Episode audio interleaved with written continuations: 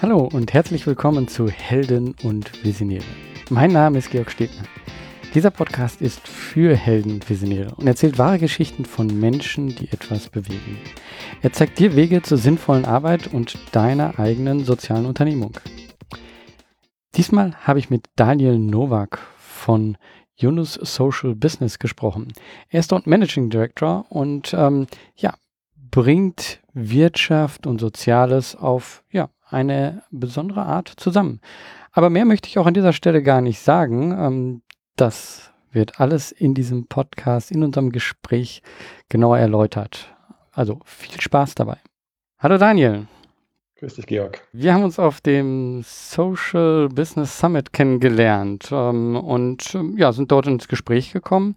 Und du bist äh, Managing Director ähm, beim Yunus Social Business. Ähm, Vielleicht stellst du dich erstmal so allgemein äh, vor, was du dort machst ähm, und ja, dann schauen wir mal mhm. weiter.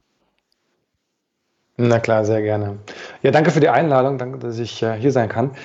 Ähm, ja, wie gesagt, mein Name ist Daniel Nowak und ähm, ich arbeite jetzt seit äh, 2010 mit Professor Yunus zusammen, der in 2006 einen Friedensnobelpreis für Mikrokredit bekommen hat. Ähm, und unsere Rolle bei Yunus Social Business ist die Förderung, Finanzierung von Sozialunternehmen weltweit, hauptsächlich in Entwicklungs- und Schwellenländern. Angefangen habe ich da äh, mit äh, der Unterstützung von Social Startups in, äh, im Balkan, gerade auch Albanien, äh, Kosovo, Serbien, Bosnien, aber dann eben später auch noch in anderen Ländern und äh, unterstütze jetzt unsere äh, Corporate Unit, sprich die Zusammenarbeit mit äh, Unternehmen weltweit, die sich für Social Entrepreneurship interessieren. Und da geht es dann um Themen wie, wie kann ich mit Sozialunternehmen kollaborieren, wie kann ich vielleicht sogar mein eigenes Sozialunternehmen als neue Business Unit aufsetzen oder wie kann ich Sozialunternehmertum in meine Nachhaltigkeit integrieren. Mhm. Ähm, und das ganze Thema ja, Social Entrepreneurship ist ja jetzt eigentlich nicht so ein klassisches Thema, sage ich mal. Wie, wie bist mhm. du dorthin gekommen? Was, hat, äh, was war für dich der Antrieb? Mhm. Ich wollte schon immer schon immer was, man, eine, den Unterschied machen, wie man so schön sagt. Ne? Also ich wollte schon immer aktiv gestalten an der Welt, äh, in der wir leben und habe schon als, äh, als kleiner Junge davon geträumt, in die Politik zu gehen, was ich dann auch ziemlich früh gemacht habe.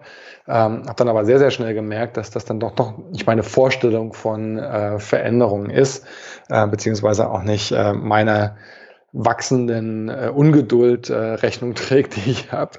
Ähm, das heißt, da bin ich sehr schnell dann auch ähm, von weggekommen, da zu sehen, dass man da eine Veränderung herbeiführen kann. Aber zur gleichen Zeit, das war so, als ich oh, 15, 16 war, habe ich auch äh, Ferienjobs und kleinere Jobs gemacht für einen Unternehmer bei uns in der Region. Ähm, kleines Unternehmen, aber Führer in so einer kleinen Nische auf dem Weltmarkt und der gute, gutes Geld gemacht hat, aber das Geld genutzt hat, um es dann auch in der Community einzusetzen und soziale Projekte zu fördern.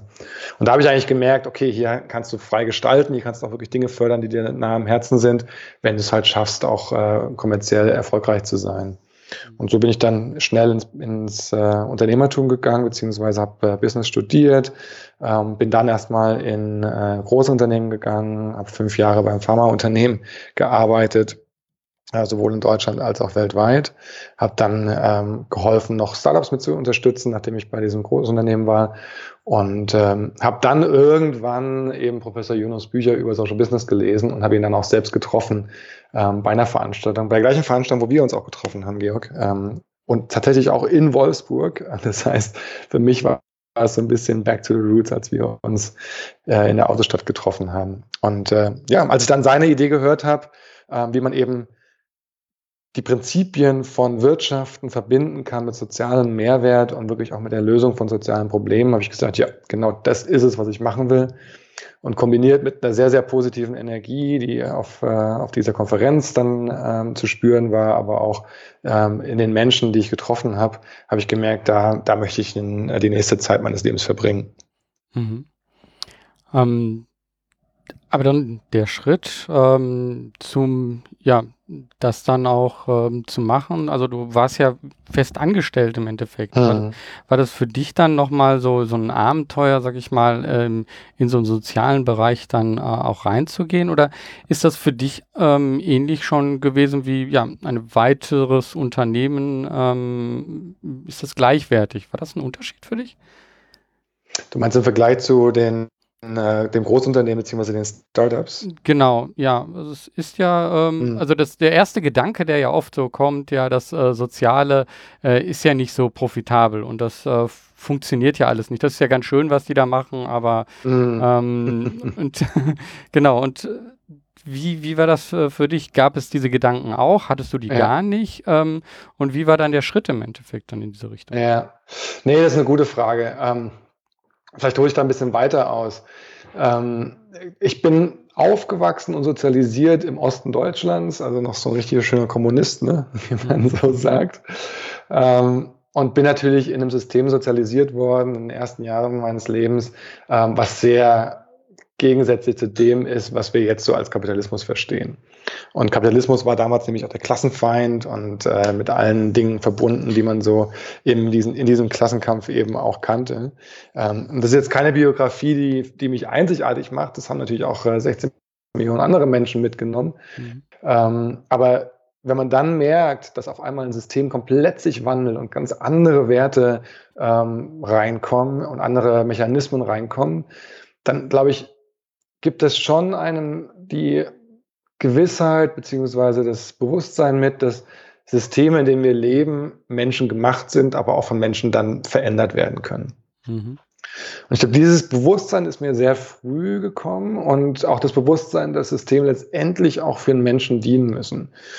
Ähm, auch da ist halt die, die biografische, der biografische Hintergrund für mich relativ wichtig. Ähm, mein Bruder ist am 19. Oktober 89 geboren, ähm, ist damals drei Monate zu früh geboren und die Ärzte im, im, Osten Deutschlands haben ihm eigentlich keine Überlebenschance gegeben, weil sie einfach nicht die medizinische Versorgung gewährleisten konnten. Also das sozialistische System dort drüben hat es nicht geschafft, eine medizinische Versorgung aufzubauen, ähm, die in dem Fall mein Bruder hätte retten können. Mhm. Ähm, und wie es eben so will, der, der, das Schicksal so will oder die göttliche Fügung, ähm, am 11. November, wie, wie jeder weiß, ist damals dann eben die äh, Grenze geöffnet worden. Und das ist kein Monat, nachdem mein Bruder geboren wurde. Und mit dieser Möglichkeit ähm, sage ich mal, in, in, in ein neues System zu rutschen, was dann doch wieder medizinische Versorgung zur Verfügung stellt, hat mein Vater damals dann eben in seinen Trabi gesetzt und hat hier in, in, im Westen sämtliche Städte abgefahren auf der Suche nach einem Job und nach einer medizinischen Versorgung für meinen Bruder. Ähm, und so sind wir aus einem alten System raus in ein neues System rein, ähm, kompletter Kulturschock ähm, und damit auch ne, meine ganze Familie letztendlich nochmal musste sich neu ausrichten. Wie gesagt, auch das nichts Einzigartiges, auch was viele Ostdeutsche mitgemacht haben, aber ähm, wo gleichzeitig auch sehr klar war, welche Vorteile dieses neue System hat. Mhm. Und so bin ich, glaube ich, sozialisiert worden auf eine Art und Weise zu sagen, jedes System hat seine Vor- und Nachteile, aber letztendlich müssen wir es gestalten, müssen wir es als Menschen gestalten. Um jetzt den großen Schwank wieder zurückzukommen zu deiner Frage, und ich glaube, das hat mich dann auch angetrieben, hat dann gesagt, ja, mir geht es gar nicht so sehr darum, den Sozialen zu spielen oder ähm, mich als Wohltäter darzustellen, sondern eigentlich zu gestalten, dieses System zu gestalten, unter dem wir leben, und zwar auf eine Art und Weise, die uns, die uns hilft. Mhm. Ich glaube, es gibt gerade viel Ökonomiekritik, viel Kapitalismus, Kapitalismuskritik, gerade wenn man auf, ähm, auf diese Wachstumsthematik guckt. Wie viel Wachstum können wir uns noch leisten? Wie viel Wachstum hält dieser Planet aus? Ähm, und das zu hinterfragen, aber auch positiv zu gestalten, nämlich mit anderen Anreizen, das hat mich schon immer fasziniert. Und von daher war es für mich nur ein logischer Schritt. Und klar, es ist kommerziell nicht so lukrativ. Ähm, und man hat mir auch versucht, Geld hinterher zu werfen, damit ich dann da beim Pharmaunternehmen bleibe. Aber ähm, trotzdem mit dem Verständnis, mit der Idee zu sagen, wir, wir brauchen was Neues, wir brauchen eine alternative Art zu wirtschaften, was für mich dann sehr, sehr offensichtlich eben in diesen Bereich reinzugehen. Mhm. Ähm, und wie, wie war dann der ähm, Schritt bis, ähm, also vom von den Startups ähm, und von dem Pharmaunternehmen, war das dann ein Jobwechsel zum äh, Unis äh, Social Business oder wie war das? Hm, ja, es war schon mehr. Ne? Also ich glaube, ich habe angefangen als Volontär, habe auch erstmal kein Geld bekommen, ne? habe erstmal für, für Umme gearbeitet, ähm, weil ich einfach so begeistert von dem Thema war. Und ähm, habe mich dann reingearbeitet in Projekte, die ich teilweise auch mit Land, selbst an Land gezogen habe, um dann auch die finanzielle, ähm, die finanziellen Möglichkeiten zu schaffen, dass ich überhaupt ein Gehalt bekomme. Mhm. Ähm, also von daher war es jetzt kein, kein reiner Jobwechsel. Das war schon auch äh, ein Wechsel in, ich probiere mal was Neues und mache mal ein neues Abenteuer. Mhm. Aber wenn man eh aus der Startup-Welt kommt, dann weiß man ja, kennt man dieses Risiko ein bisschen. Ne? Also versteht man, äh, ähm, dass was man da macht, eine Investition in die eigene Zukunft ist. Mhm. Und klar, vielleicht funktioniert es, vielleicht funktioniert es nicht. Mit, der, mit dem Bewusstsein muss man schon auch reingehen.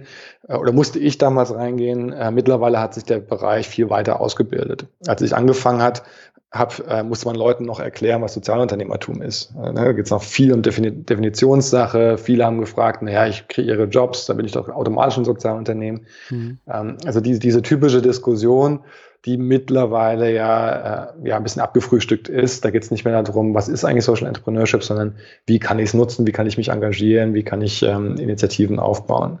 Äh, von daher haben wir, glaube ich, viel Grundlagenarbeit gemacht, die damals auch noch nicht wirklich kommerziell viable war, also noch nicht kommerziell ähm, nachhaltig war. Das hat sich, glaube ich, heute schon ein bisschen geändert, dass man sagt, Menschen sehen den, den Wert, auch den, den man dann auch finanziell entlohnen kann, ähm, an, an diesem Thema Social Business, Social, Social Entrepreneurship. Hm. Ähm, wie sieht hm, aktuell so dein, dein Arbeitstag aus? Ähm, wovon ist der geprägt? Hm. Ja, aktuell ist es super spannend, weil wir auch immer mehr merken, dass sich eben Unternehmen engagieren wollen für Social Entrepreneurship. Ähm, und zwar auf eine Art und Weise, die sehr, sehr ernst gemeint ist bei, allen, bei einigen. Nicht bei allen, aber bei, bei doch sehr einigen Großunternehmen, weil sie merken, dass das Thema Sinnhaftigkeit, dass das Thema Relevanz für gesellschaftliche Strukturen doch auch zu einem strategischen Thema wird. Wenn ich, wenn ich meine Daseinsberechtigung verliere, habe ich irgendwann wirklich, fällt mir auch die kommerzielle, ähm, das kommerzielle Businessmodell weg. Von daher arbeiten wir derzeit sehr viel mit Unternehmen zusammen, die sich selbst engagieren wollen in diesem Bereich. Ähm, und da gibt's vom Möbelhersteller über ähm, den, den Hersteller von Haushaltsprodukten, ähm, ein Gesundheitsunternehmen ähm, bis hin zu äh, Modeunternehmen, die alle sagen, na, wie können wir uns denn entweder mit Sozialunternehmern zusammenschließen, um sie Teil, als Teil unserer Wertschöpfungskette zu integrieren, oder wir können wir unser eigenes Sozialunternehmen aufbauen. Mhm. Und da machen wir, was wir so Venture Building nennen mit diesen Unternehmen. Das heißt, äh, wir werden ähm, angesprochen, ein ganz konkreten Beispiel jetzt mit diesem Unternehmen, was, ein, was Haushaltswaren herstellt, die nutzen als Inputfaktor hauptsächlich, hauptsächlich Plastik. Mhm. Ist, ein, ist ein deutsches Familienunternehmen und ähm, haben in dem Zug natürlich auch eine lange Historie, lange Tradition, aber auch die Möglichkeit, als Familienunternehmen langfristig zu denken. Und mit der ganzen Plastikdiskussion fragen Sie sich natürlich auch, wie nachhaltig ist denn unser Geschäftsmodell? Also wir können jetzt nicht dauerhaft dahinterherrennen und ähm, neues Plastik produzieren, sondern müssen uns wirklich auch fragen, wie kann man das Ganze nachhaltig äh, implementieren. Und so gehen die durch eine grundlegende Transformation, ähm, Nachhaltigkeitstransformation, die sie wirklich komplett neu aufstellt. Und da implementieren wir mit denen zusammen ein Social Business in Indien, was ähm, Menschen unterstützt, die dort Plastik sammeln, ähm, um ihnen ein nachhaltiges Einkommen zu geben. Und dieses Social Business in Indien wird es dann ähm, recyceln, das Plastik, und in die Wertschöpfungskette einführen. Und so das Plastik aus den Straßen rauskriegen, aber gleichzeitig auch diesen ähm, Sammlern von Plastik ein nachhaltiges Einkommen generieren. Und so bauen wir dieses Social Business mit diesem Unternehmen zusammen auf. Für die ist es ein ganz, konkrete, ganz, ganz konkretes Beispiel, wie sie ihre Kernkompetenzen und ihre Ressourcen nutzen können, um einen positiven Beitrag in dieser ganzen Plastikdebatte leisten zu können. Hat einen unglaublich energiereichen Einfluss. Also die ganzen Mitarbeiter sind unglaublich begeistert davon, sind dabei, weil sie natürlich auch nach Hause kommen, von ihren äh, Familien gefragt werden, ja, was hast denn du für einen Beitrag bei dieser ganzen Plastikdiskussion? Ähm, und da gibt es ganz, ganz viele Bestrebungen innerhalb von diesen Unternehmen, allein schon aus der persönlichen äh, Motivation heraus, dort nachhaltigen Einfluss zu generieren. Und äh, das ist echt eine begeisternde Arbeit, eine tägliche Arbeit mit Menschen innerhalb von diesen Unternehmen, aber auch natürlich im Aufbau von sozialen Unternehmen, ähm, die mich unglaublich begeistert. Und das ist ähm, glücklicherweise mein täglich Brot, meine tägliche Arbeit. Hm. Ist das dann nicht auch so, dass ihr im Endeffekt, wenn ihr dann in diese Unternehmen reinkommt, ähm, auch die, die Arbeitsstruktur dadurch ändert, weil, mhm. weil ja im Endeffekt ähm, dann auf einmal das Wissen ja auch von der Basis äh, wieder weiter nach oben ge äh, gebracht werden muss, wenn man so eine Umstrukturierung macht. Äh, das heißt, es geht ja in beide Richtungen. Ist das dann, also ich, ich nenne mal den Begriff äh, New Work, der dann vielleicht fällt, also eine neue Arbeitsweise. Äh, ist das äh, Teil von dem, was ihr macht? Ja, das ist sehr richtig, was du sagst. Also es ist jetzt nicht unsere Kernkompetenz, ähm, aber es ist immer Bestandteil der, der Projekte. Ähm, also diese ja, New Work, wie du es ansprichst, da, da, da fließen ganz viele Trends mit rein. Ne? Und, ähm, und bei New Work ist eben viel Purpose-Driven Work und ähm, Sinnhaftigkeit eben auch in der täglichen Arbeit da drin. Ähm, und klar, die, die spielen da mit rein und äh, die müssen koordiniert werden, damit also es sind spannende Dynamiken weil auf der einen Seite natürlich setzt du sehr viel Energie im Unternehmen frei und, ähm, glaube ich, machst neue Möglichkeiten für das Unternehmen und für die Mitarbeiter dort auf. Gleichzeitig setzt du aber auch viele Erwartungen frei. Und wir sehen es immer wieder, dass wir zum einen ganz neue Herangehensweisen an, ja, an Wirtschaften bei diesen Unternehmen anstoßen und tolle, spannende Initiativen äh, hervorbringen, aber gleichzeitig natürlich auch sehr viel Umwälzung bei den Mitarbeitern, weil teilweise Mitarbeiter mit großen Erwartungen herangehen. Und so sehr man das auch will, als Großunternehmen sich da neu zu strukturieren, es doch auch Zeit benötigt und, und Veränderungsmanagement äh, nötig, nötig ist. Dass es nicht immer möglich ist, innerhalb von kürzester Zeit auch diese Veränderung herbeizuführen. Und manchmal gibt es dann auch die Ungeduld auf, bei manchen Mitarbeitern, die dann dazu führt, dass es doch wieder Frustrier Frustration gibt. Also das ist ein ganz spannender Prozess, den du ansprichst, den wir moderieren ähm, und den, mit dem wir auch mit anderen ähm, Beratern äh, zusammenarbeiten, die da auch nochmal neue Expertise und tiefere Expertise mitbringen im ganzen Thema Change Management und Kulturwandel. Hm. Ist ein riesiger, riesiger Punkt, ja. Ja, nee, ich sehe vor allen Dingen ähm, so dieses, ja, auf der einen Seite ähm, ja, hast du ein Großunternehmen, auf der anderen Seite kennst du auch Startups und die Arbeitsweise und wahrscheinlich möchte man vieles von dem äh, reinbringen und das, was ihr ja mit den Social Business macht, sind ja auch teilweise neue Sachen ganz neu aufzubauen, also mhm. Dinge neu zu denken. Ähm, äh, ist das manchmal vielleicht für dich auch frustrierend, wenn du das Gefühl hast, so man könnte, aber äh, ja, es geht momentan da nicht. Ähm, hast du mhm. Ja, also die, die, das, ich sag mal, das Frustrationspotenzial ist da. Ähm, ich glaube, bei der Heroisierung, sage ich jetzt einfach mal, oder bei der, mhm. ähm, ne, bei der Herausstellung von Startups als so das Allheilmittel für schnelle Innovation und schnelle Lösungen, wird doch auch häufig derzeit ein bisschen vergessen, was die Vorteile von größeren Unternehmen sind. Ähm, und wir kennen, wie du schon sagst, wir kennen beide Seiten. Ne? Wir unterstützen mit unserem Fonds gleichzeitig Sozialunternehmen, haben 60 Unternehmen im Portfolio, haben über 1000 Unternehmer unterstützt in Entwicklungs- und Schwellenländern. Und wir sehen ja auch, mit, mit welchen Themen die konfrontiert sind, wo eben genau diese, diese Corporate-Strukturen fehlen. Ne? Ähm, ich habe Probleme, eben Mittelmanagement aufzubauen. Vielleicht habe ich äh, Probleme, Leute zu akquirieren, weil ich keine Entwicklungsmöglichkeiten habe, weil ich nicht das Budget dafür habe, sie auf Fortbildung zu schicken. Ähm, ich habe nicht die finanziellen Mittel, um langfristig auch zu investieren. Also es gibt einige Vorteile im Unternehmen, Großunternehmen, die man teilweise auf Startup-Seite vergisst.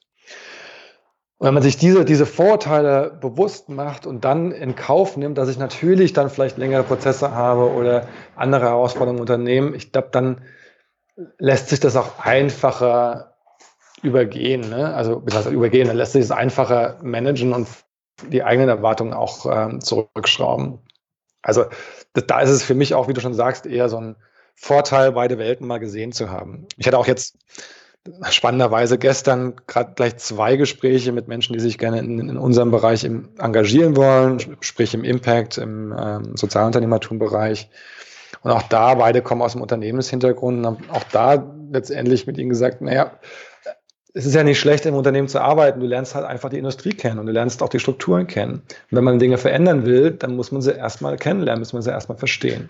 So die, diese The Theorie der 10.000 Stunden. Ne? Ähm, mhm. Ich muss erstmal wirklich Zeit und äh, Wissen investieren, um ähm, was grundlegend zu verstehen. Und dann kann ich es ändern. Und dann habe ich auch weniger Frustration, weil ich einfach weiß, was dahinter steht. Und dann ist letztendlich die, das Allheilmittel für diese Frustration, glaube ich, ist einfach Geduld.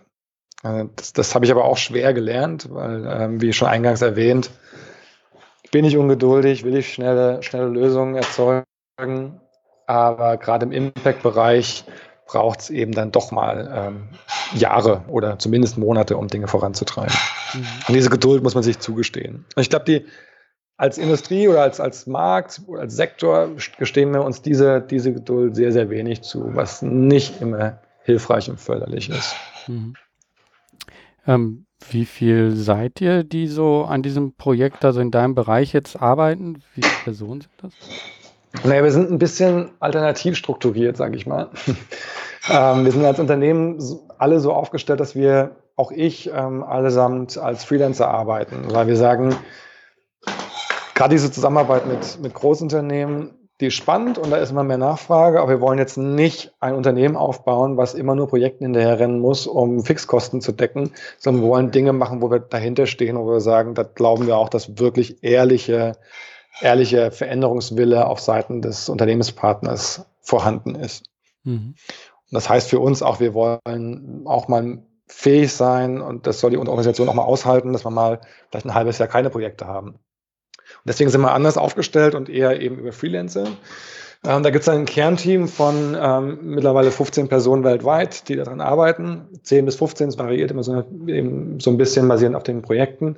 Plus externe, die wir immer dazu holen. Unsere Projekte sind dann immer so aufgesetzt, dass wir sagen, wir als Unternehmen haben eine gewisse Kompetenz im Sozialunternehmertumsbereich ähm, unser Fonds hat noch zusätzlich 50 Mitarbeiter weltweit, die eben an der Finanzierung von Sozialunternehmen arbeiten ähm, und eben diese 10 bis 15, die dediziert auf äh, Unternehmenskollaboration arbeiten. Mhm. Ähm, und, und wir nutzen dann immer die, die, Ressourcen aus dem eigenen Unternehmen, aber auch externe Ressourcen, um äh, bestimmte Projekte bedienen zu können. Ganz konkret arbeiten wir gerade eben an einem, an einem Projekt in Frankreich und da haben wir dann drei Partner vor Ort aus Frankreich, die eben nur für dieses Projekt mit uns zusammenarbeiten. Hm. Und ähm, wie ist das, wenn, wenn ich jetzt das so höre, der äh, Zuhörer hört das jetzt hier gerade und sagt so, hey, das hört sich spannend an, ähm, mhm. ich würde gerne ähm, da vielleicht in Kontakt mit euch kommen. Ähm, seid ihr da offen oder geht ihr auf die Leute zu? Wie, wie ist das, wenn das keine, habt ihr Stellenausschreibung? Also wir, ja, wir haben sehr, sehr selten Stellenausschreibungen, weil wir doch sehr häufig übers Netzwerk gehen. Mhm. Aber es lohnt sich immer mal bei uns anzuklopfen. Wie gesagt, wir sind jetzt, hat man ja auch jetzt in den Zahlen gesehen, wir sind jetzt kein riesiges Unternehmen. Ne? Also wir haben jetzt nicht tausende von Projekten, die jeden, jeden Monat reinkommen. Aktuell arbeiten wir an sechs konkreten Projekten. Ähm, aber von daher sind wir immer offen, auch äh, für Gespräche und fürs Netzwerken generell. Und ja, vielleicht ergibt sich dann das eine oder andere. Also sehr gerne. Und ich freue mich sowieso immer, neue Leute zu treffen. Äh, am liebsten auf einem Kaffee oder eben jetzt hier auch über Skype. Ähm, da freuen wir uns und sind die Türen offen, auf jeden Fall. Mhm.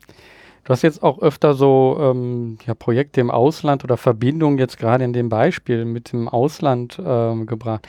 Wie ist da so ähm, die, die Art der Zusammenarbeit? Ist das dann so ein Kunde-Partner oder äh, ähm, mm. ja, wie, wie kannst du das ein bisschen beschreiben, äh, wie, wie so die Verbindung zwischen den Unternehmen und den ausländischen ähm, Unternehmen, die vielleicht auch neu aufgebaut werden, da sind und die Zusammenarbeit? Wie ist das so? Wie baut ihr das auf? Ja, das ist, ähm, das ist auch so eine große, große Thematik. Also wir versuchen in unserem Team immer lokales, äh, lokale Expertise mit reinzuholen. Oder wir versuchen es nicht nur, sondern es ist einer der unserer, unserer wichtigsten Faktoren, wenn wir solche Projekte machen. Ähm, weil natürlich ist immer so viel hängt viel daran, auch an kulturellen Unterschieden und es hängt viel daran, wie man an diese Themen herangeht, auch aus einer westlichen Brille, ähm, wenn man eben in Entwicklungs- Schwellenländer geht. Ähm, ich ich glaube, grundsätzlich, wenn wir in einem Markt arbeiten mit einem Unternehmenskunden oder Unternehmenspartner zusammen, der äh, in diesem Markt noch keine Erfahrung hat, dann hängt, dann ist auch viel Teil, Teil des Projekts eben mit diesem Partner zusammenzuarbeiten, um ihm diese Empathie zu generieren. Was, was braucht der Markt, aber was brauchen auch die Menschen vor Ort, den, die, letzt, den wir letztendlich, ähm, die wir letztendlich unterstützen wollen. Also nochmal auf dieses Plastikbeispiel ähm, zurückzukommen das Familienunternehmen hier hat nie in Indien operiert, ähm, war nie da aktiv und äh, muss natürlich erstmal verstehen, wie funktioniert Indien als, äh, als Land und da gerade eben auch speziell, wie funktionieren die einzelnen Regionen in Indien, weil es ja doch schon sehr unterschiedliche Herangehensweisen sind. Ähm, und dann, wie baue ich da ein Unternehmen auf? Und da sind wir letztendlich als Moderator mit drin, weil wir eben auch ein Team vor Ort haben. wir haben Fonds in Bangalore, wir haben ein Unternehmen oder ein, ein, ein Unternehmenspartnerschaftsteam in Mumbai, ähm, wo wir auch viel moderieren und eben diese Empathie generieren. Das ist eines unserer größten Aufgaben in diesen Projekten, den Unternehmen eben klarzumachen, was brauchen denn die Menschen vor Ort immer. Auch äh, wenn wir jetzt in Kenia zum Beispiel arbeiten wir an ähm, Gesundheits- an Gesundheitsversorgung. Da, das, da steht schon ein Projekt, das ist schon implementiert, ähm, schaut schon die Türen offen und sie, sie merken aber gerade, es läuft nicht so an, wie sie sich das vorstellen. Und ähm, da ist dann natürlich die Frage, warum ist es so? Und dann gehen wir mit einer Methodik rein, die wir halt ähm, Discovery nennen, sprich mit qualitativen Interviews. Ähm, und es ist immer wieder überraschend, wie viel das doch zutage fördert an Erkenntnissen, die diese Unternehmen vorher nie wirklich auf dem Schirm hatten. Oft gibt es die Herangehensweise von Unternehmen, dass sie sagen, hey, ich lese mich in irgendwelche Studien ein, ich habe ein generelles Marktwissen natürlich inhärent in meinem Businessmodell, ähm, bin vielleicht sogar auch in diesen Märkten aktiv. Und trotzdem wird immer wieder, stellen wir immer wieder fest, dass viel zu wenig wirklich mit Zielgruppen gesprochen wird. Sowohl auf der Kundenseite als auch auf äh, der Seite der Menschen, denen, denen man helfen möchte, die man unterstützen möchte. Ähm, und das ist eine unserer größten Aufgaben, diese Empathie zu generieren und äh, klar zu machen, was wirklich der Markt und was das Land braucht. Mhm. Ähm, ich denke, das ist auch etwas, was also ähm, mit der Zielgruppe in Verbindung kommen, kommunizieren. Das ist etwas, was du einfach wahrscheinlich auch jedem Sozialunternehmer mitgeben kannst. Ähm, ja. Gibt es noch andere Sachen, wo du sagst, so ähm, ja aus den Zusammenarbeit mit den unterschiedlichen Unternehmen ähm, gibt es ein paar Sachen, ähm, die ich gerne jedem mitgeben kann, aus meiner Erfahrung heraus. Mhm. Also für Sozialunternehmer ist wirklich auch immer für mich wichtig, nochmal mitzugeben, zu sagen, verstehe natürlich, dass äh, die soziale oder ökologische Herausforderung, die du, ähm, die du lösen möchtest, ähm, und wie du schon sagst, da auch wirklich ins Gespräch zu kommen mit den Menschen. Ähm, und mehr, da, da gibt es eigentlich nicht zu viel. Ne? Da, da, zu viel zu kommunizieren mit, diesen, mit der Zielgruppe, das, das gibt es eigentlich nicht. Mhm. Ähm, und wenn ich da sage Zielgruppe, meine ich auch Stakeholder, die involviert sind. Es, gerade jetzt im Gesundheitsversorgungsbereich hast du unglaublich viele Stakeholder. Und da wirklich auch zu sprechen und in Diskussion zu kommen, das, das, das ist unersetzlich. Ähm, gleichzeitig sehe ich immer wieder, dass ja, ich bin jetzt auch wieder im, in einem Programm vom World Food Program äh, im Februar, wo ein Sozialunternehmer doch sehr stark immer noch mit einer Brille heran, herangehen, wo sie den, so den sozialen Mehrwert ganz, ganz stark auf dem Radar haben und dann irgendwie versuchen, daraus ein Businessmodell zu entwickeln. Mhm. Ähm, ich, ich, wenn man es wirklich als Sozialunternehmen aufbauen will, kann ich immer nur empfehlen, schaut euch den Markt an und schaut euch wirklich an, wo ist der, der Mehrwert und der, der zahlende Kunde das wird sehr, sehr häufig noch vernachlässigt. Ähm, da kommen immer, immer sehr stark die sozialen äh, Dinge in den Vordergrund. Die sind auch wichtig und das ist unglaublich relevant. Aber es wird zu sehr vergessen, was ist denn der kommerzielle äh, Aspekt dahinter. Und ähm, ohne das ist es einfach letztendlich nicht skalierbar. Mhm. Da ist natürlich die Frage, was ist meine, meine Herangehensweise? Und dann sind wir wieder bei dem, bei dem Punkt, sich klar zu werden, was ist mein eigentliches Ziel? Und das vielleicht als drittes äh, dritter Aspekt, den ich sehr gerne mitgebe, ist, ähm, wir machen in Accelerator-Programm, also ein Unterstützungsprogramm für Sozialunternehmer, als erste Session immer diese Session Purpose. Was, warum mache ich eigentlich, was ich mache? Was, warum ist mir das wichtig? Was ist meine biografische, mein biografischer Antrieb? Was ist meine, mein sonstiger Antrieb, warum ich das mache, was ich mache? Und sich darüber klar zu werden und zu verstehen, warum eigentlich dieses Sozialunternehmen für mich wichtig ist, ist unglaublich wertvoll, weil ich darauf basierend auch für die Zukunft Entscheidungen treffe. Mhm. Und wenn ich dann halt sage, mir ist ein bestimmtes soziales Problem wichtig, dann ist Sozialunternehmertum ein Tool, um dieses soziale Problem zu lösen. Dann kann es aber auch sein, dass ich mir nicht ich merke, okay, da gibt es kein Businessmodell dahinter oder wenn, dann deckt das vielleicht nur 50 Prozent meiner Kosten, dann nochmal zu sagen, okay, dann ist vielleicht ein äh, spendenbasiertes Modell oder teilweise spendenbasiertes Modell trotzdem noch eine gute Lösung. Aber im Grunde steht immer, warum mache ich, was ich tue? Ne? Also was ist mir wichtig? Mhm. Das ist auch wichtig im Gespräch mit meinen Mitgründern. Wir sehen es immer wieder, dass diese Gespräche nicht ausreichend geführt werden, dass dann eben Friktion aufkommt, wenn es zu wichtigen strategischen Entscheidungen kommt. Weil man sich nicht transparent und klar dem gegenüber ist, was will ich eigentlich erreichen. Als Einzelne, aber auch als Gründungsteam. Und dann kommt man in Situationen, wie schon gesagt, eine strategische Entscheidung. Ähm, als Startup muss man sich immer wieder mal Markt, ähm, Marktbegebenheiten anpassen, so, sogenannte Pivots hinlegen.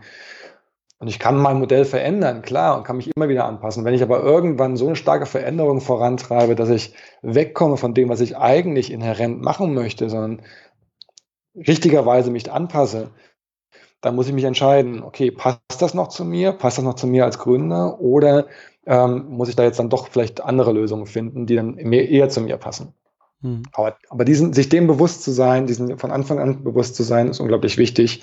Äh, und nicht nur zu sagen, ja klar, haben wir uns, sind wir uns drüber klar, haben wir schon mal ein bisschen drüber gesprochen, sondern es wirklich abzuhaken und zu merken, okay, ich, ich stehe da voll dahinter.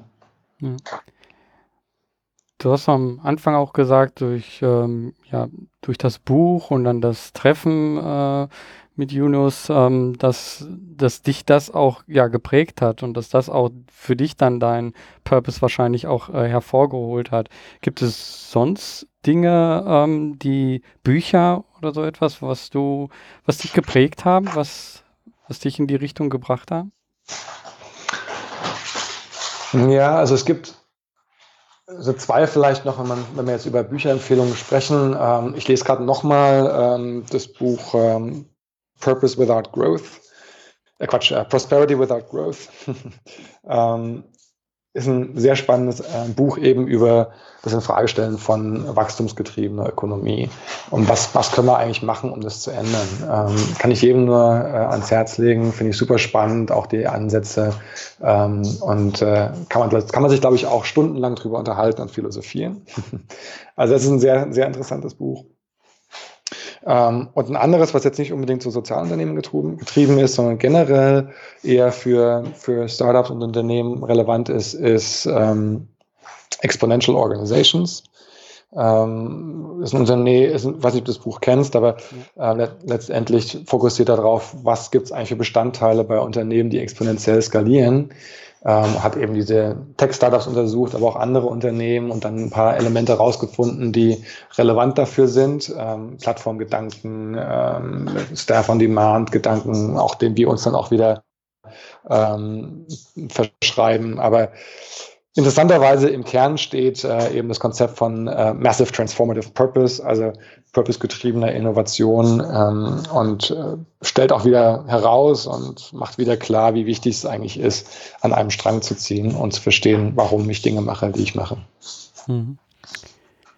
Wo wollt ihr in die Zukunft hin? Wo willst du hin? Also ich weiß nicht, ob du das jetzt als Organisation oder als Privatperson ähm, beantworten willst. Das lasse ich dir frei. Aber so, so ein Blick in die Zukunft, ähm, ja, was mhm. glaubst du, was da oder was hoffst du, was da geschieht? Ja, also für mich persönlich steht viel jetzt an im Sinne von die Organisation vorbereiten auf das, was dann noch so kommt. Ähm, also uns fit für die Zukunft zu machen und das auch auf eine Art und Weise, die eben unseren, ich sag mal, etwas anderem äh, Organisations- oder unserer etwas anderen Organisationsstruktur auch Rechnung trägt. Das heißt, ähm, da arbeite ich sehr viel an Organisationsentwicklung. Aber für uns als Unternehmen, vielleicht das Wichtigere, ähm, ist doch sehr wichtig, dass wir Zeichen setzen und dass wir ganz konkrete Beispiele setzen für anderes Wirtschaften. Wie können wir an soziale Probleme herangehen und die äh, wirtschaftlich mit, äh, mit, wirtschaftlichen Lösungen auch äh, dem mit wirtschaftlichen Lösungen begegnen. Ähm, dass ganz konkret eben Social Businesses aufgebaut werden, aber gleichzeitig, und das ist das, was uns beschäftigt, dieser Aufbau der Social Businesses auch gleichzeitig einen Effekt hat auf die Unternehmung selbst. Wenn wir also mit großen Unternehmen zusammenarbeiten, wollen wir nicht nur, dass die ein Social Business aufbauen, sondern letztendlich, dass sie davon auch lernen und davon auch eigenen Kulturwandel vorantreiben, ähm, eigene Wirtschaftspraktiken überdenken. Ähm, und da, damit modellieren wir einen gewissen Weg nach den verschiedensten Unternehmen, die wir schon begleitet haben in der Vergangenheit, auch schon genommen haben und die ihre ihre, ihren Kern des Wirtschaftens äh, nochmal auf den, auf den Prüfstand gestellt haben.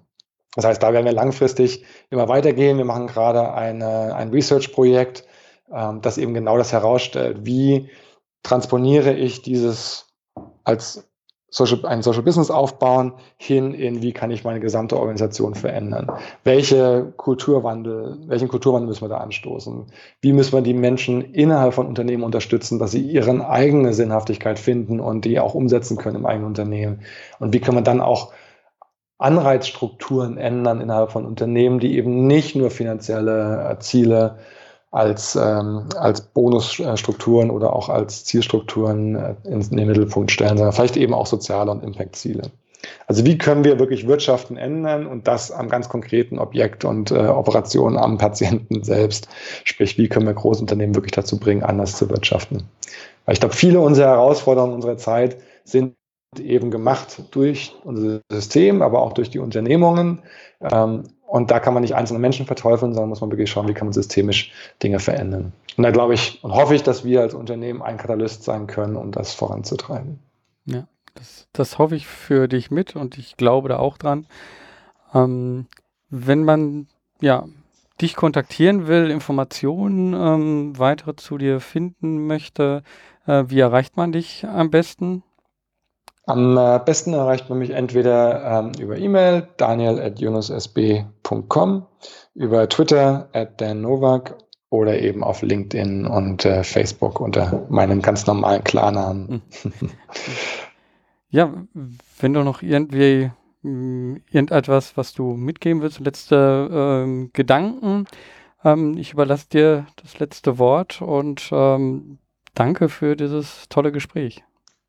Ja, danke dir für die Möglichkeit, heute zu sprechen. Ähm, ja, mein letzter Gedanke ist einfach, dass wir sehr viel eben äh, fokussieren auf äh, die Menschen, die Veränderung vorantreiben wollen.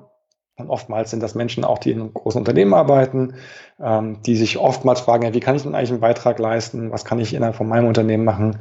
Und denen kann ich nur zurufen, äh, dass sie gerne mal sich bei uns melden können, dass wir gerne mal ins Gespräch kommen, wie wir genau das vorantreiben können, wie wir Kulturwandel und letztendlich auch äh, Social Business verankern können in Unternehmen, die gerade danach suchen, nach neuen Lösungen und neuen Wirtschaften. Danke. Danke dir. Nochmal danke, Daniel, für das tolle Gespräch. Ich glaube, hier kann jeder wieder etwas mitnehmen. Die Geschichte von Daniel, ja im Kommunismus aufgewachsen und dann aber die Vorteile vom Kapitalismus erlebt, aber doch zu merken, hm, da muss es doch einen Zwischenweg geben und dann diesen Mittelweg, das soziale Unternehmertum für sich zu ent entdecken, ähm, finde ich sehr spannend. Ähm, weil wir denken so schnell in Schwarz und Weiß, in Unternehmen und Startups. Und das, was Daniel hier zeigt, ist, dass es am besten alles ineinander fließt. Also in großen Unternehmen hat er gearbeitet, aber er hat eben auch gesehen, wie Startups arbeiten, er hat sie begleitet. Und inspiriert wurde er dann von Mohamed Yunus. Ihn hat er kennengelernt und hat einfach gemerkt, okay, man kann unternehmerisch etwas verändern im Sozialen. Und jetzt in seiner jetzigen Arbeit, ja, selber Unternehmen zu verändern, dass sie auch eben diese soziale Komponente oder die ökologische Komponente einfach sehen. Also diese Verbindung, die wir hier in diesem Gespräch hatten zwischen Social Entrepreneurship, New Work, eine Transparenz, die für die Unternehmen halt auch immer mehr spürbar wird durch die Digitalisierung und da trotzdem ja unternehmerisch zu handeln und Lösungen zu finden, weil es ist etwas anderes, ob ich in der Politik eine Lösung finden möchte, möchte oder ob ich als Unternehmen etwas mache, das eine Lösung ist, vielleicht aber auch nicht, dann habe ich einen Fehler gemacht, dann habe ich etwas falsch gemacht, dann muss ich es wieder verändern, ein, wie er sagte, eben Pivot machen, eine Veränderung und dann wieder neu probieren. Das ist etwas, was ja sich die Politik immer noch nicht traut. Also ich glaube, Unternehmen können sich noch groß ändern, auch bestehende. Und Daniel hat mich zum Schluss nochmal angesprochen. Aber was ist mit Greenwashing, du hast hier das gar nicht angesprochen, ähm, sollten wir dadurch auch drüber sprechen. Vielleicht hast du da auch jetzt drüber nachgedacht während, der, ähm, während des Gesprächs hier. Deswegen möchte ich einfach nochmal diesen Teil des Gesprächs, den wir eigentlich dann nachgeführt haben, nochmal kurz hier einführen ich war ein bisschen überrascht. Normalerweise kommt natürlich die Frage nach Whitewashing und nach, ne, ist das wirklich ernst und ehrlich gemeint? Ähm, die, also die Frage kannst du auch gerne mal stellen. Ne? Da musst du dich jetzt nicht zurückhalten. Da können wir gerne nochmal ins Eingemachte gehen, wenn du willst. Aber ähm, ich, ich hatte auch gefragt, äh, also ich habe mir auch überlegt, ob ich das frage, aber mhm. ähm, ich dachte dann in dem Moment so, ähm, ja, das wurde jetzt schon mehrmals ähm, durchgegangen und im Endeffekt ähm, vom, von meinem Gefühl her, ich finde, mhm. so etwas hat immer viel mit Vertrauen zu tun. Mhm. Und dadurch, dass ihr halt die Verbindung zu Yunus habt, habt ihr einen unheimlichen Vertrauensvorsprung mhm. äh, und ähm, könnt damit eben auch ähm, ja gegenüber den Unternehmen, aber auch nach ähm, außen bei dieser Kooperation zusammenarbeiten. Mhm. Ähm, und deswegen ähm, wollte ich das jetzt gar nicht so auf, auf diese Situation, also äh, da so reinbringen, weil dann, mhm. ja, ich weiß, ich glaube, dieser Gedanke kommt äh, jedem. Aber wer sich darüber informieren will, ich glaube, da gibt es wiederum auch genügend Informationen, die, man, die es überall äh, gibt. Von daher. Ja. Ähm, ja.